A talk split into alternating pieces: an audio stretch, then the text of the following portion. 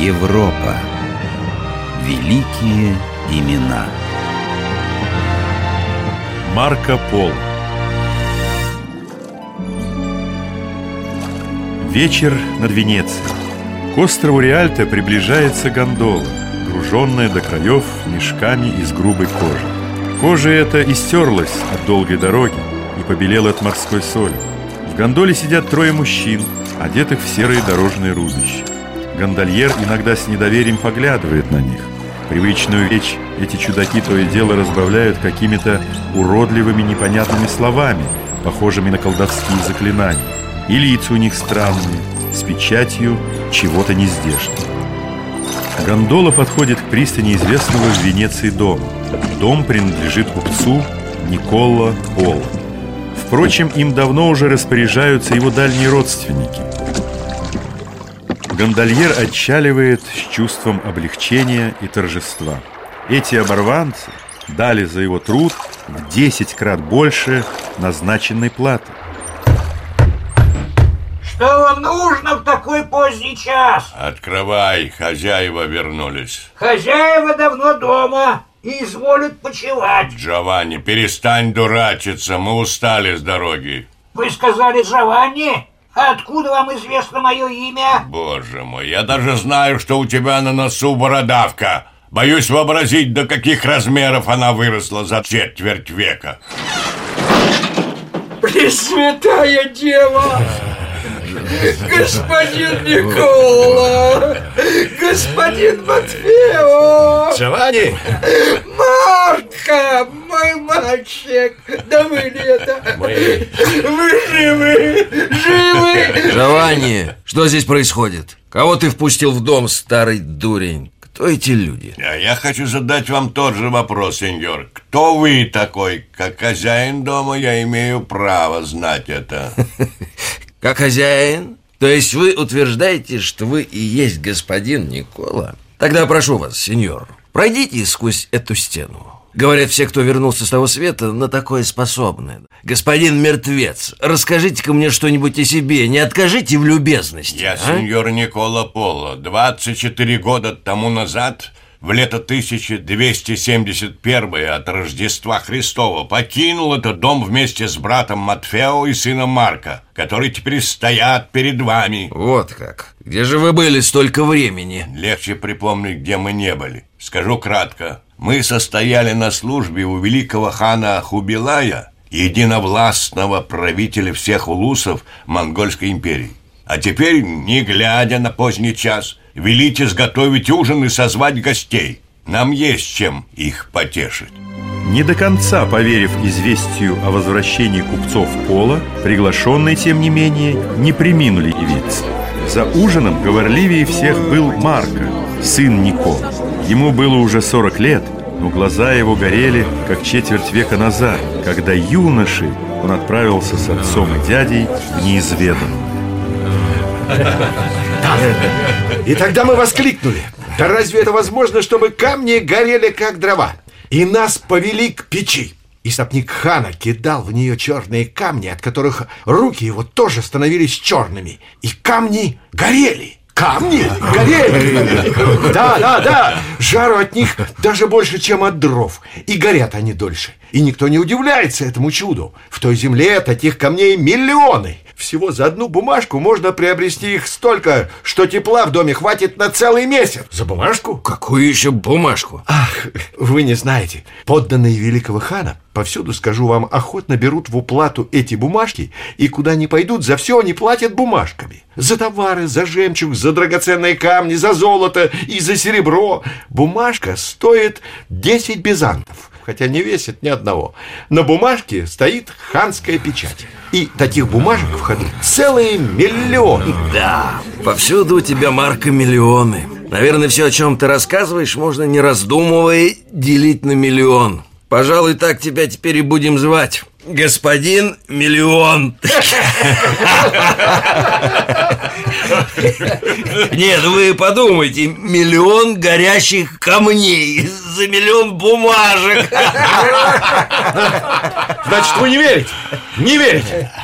Тогда я... Марка, Тогда я... Марка, сын мой, Не спорь с ними. Не стоит метать бисер перед свиньями. Да нет, отец. Нет, как раз бисер мы и метнем. Покажем, как могут гореть камни.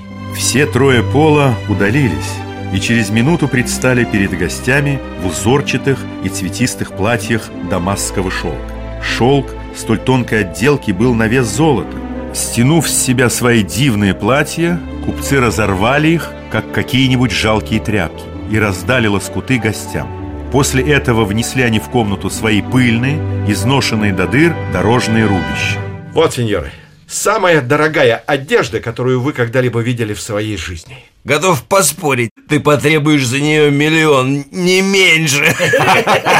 Господин, миллион. Никогда не смейтесь над тем, что снаружи, не узнав прежде, что находится внутри. Марко разорвал подкладку рубища, и оттуда посыпались сапфиры, алмазы, смарагды и рубины. Рассказы Марка о великом хане и о подвластных ему сказочных землях больше не сопровождались усмешками. Хубилай был внуком великого Чингисхана и без ложной скромности называл себя владыкой мира. Еще на заре 13 века Евразия была охвачена пожаром, имя которому татар. Эти люди не знали законов о справедливых и несправедливых деяниях. Грехом считалось у них только прикоснуться к огню ножом или извлекать ножом мясо из котла, рубить топором около костра и этим ранить пламя, выплевывать пищу, стирать платье или собирать грибы. Если всадник оставался посреди степи без пищи, он протыкал жилу на шее коня, припадал к ней и прямо на скаку подкреплялся горячей лошадиной кровью. Нужно было обладать небывалой храбростью, чтобы, зная все вышесказанное об этих дикарях, отправиться через Месопотамию и Памир в самое сердце их империи, город Ханбалык, современный Пекин.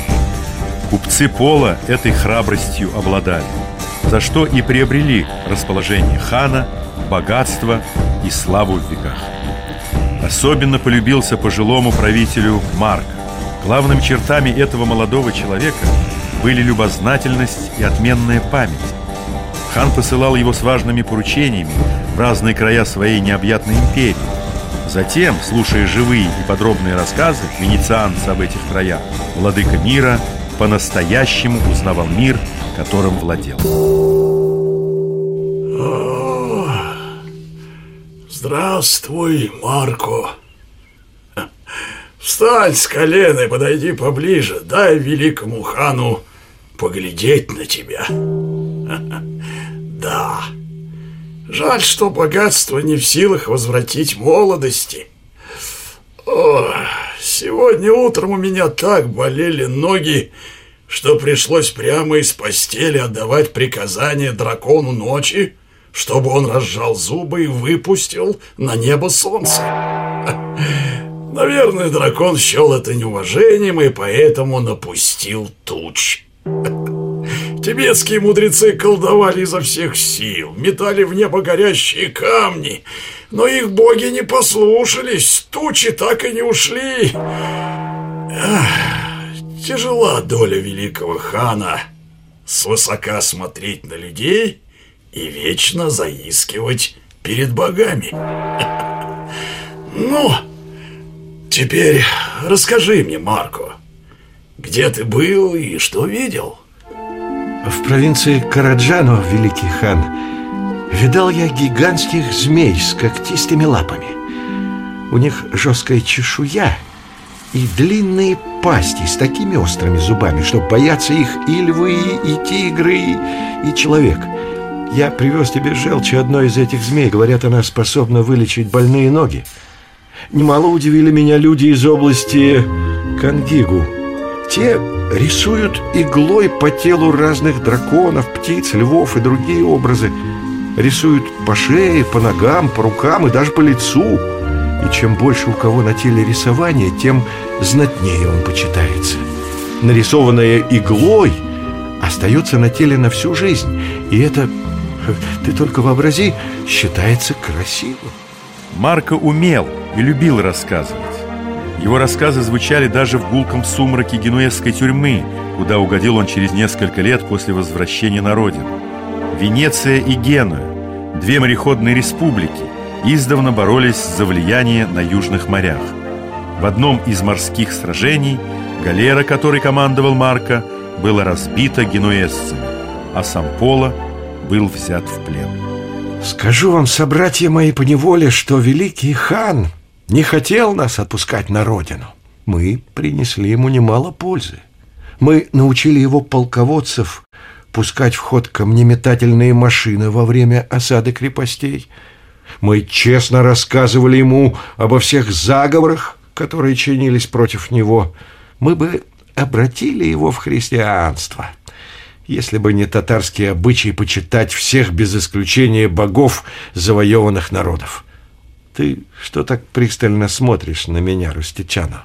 Ты ведь знаешь, Марко, я известный сочинитель романов о рыцарях, и воображение у меня хоть куда, но признаться в твоих байках столько интересного, сколько мне не выдумать, напиши я хоть тысячу книг. А это от того, Рустичана, что я ничего не сочиняю. А знаешь что, друг мой, есть у меня к тебе просьба. Видишь ли, на четырех чужих языках я говорю свободно, но к стыду своему вовсе не владею родным письмом. В этом моя беда и твое счастье. Давай так. С тебя владение грамотой, а с меня рассказ о далеких странах. Вместе получится книга. Что скажешь? По рукам? По рукам? Только объясни мне прежде, для чего тебе это нужно? Ты ведь и без того богато известен. А вот для чего это нужно, я расскажу в предисловии к моей книге. Так средневековый писатель Рустичана стал день за днем записывать рассказы Марко Поло о дальних странах. Постепенно из этих рассказов сложилась книга, которую путешественника заглавил так «Книга о разнообразии мира». Возьмите эту книгу и заставьте почитать ее себе.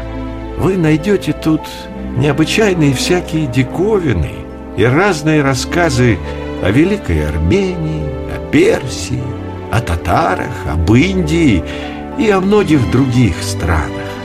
С тех пор, как Господь Бог собственными руками сотворил праца Адама и до ныне – не было такого христианина или язычника, или татарина, или индийца, или иного какого человека из других народов, кто разузнавал бы и знал о частях мира и о великих диковинах так же точно, как я разузнавал и знаю. И сказал я себе поэтому, нехорошо, если все те великие диковины, что я сам видел или о которых слышал правду, не будут записаны для того, чтобы и другие люди, не видевшие и не слышавшие этого, могли научиться из такой книги. В наши дни довольно часто можно слышать такую фразу «Земля – всего лишь жалкая песчинка в безграничной вселенной». Автор книги о разнообразии мира, написанной семь столетий назад – ни за что бы не согласился с этой фразой.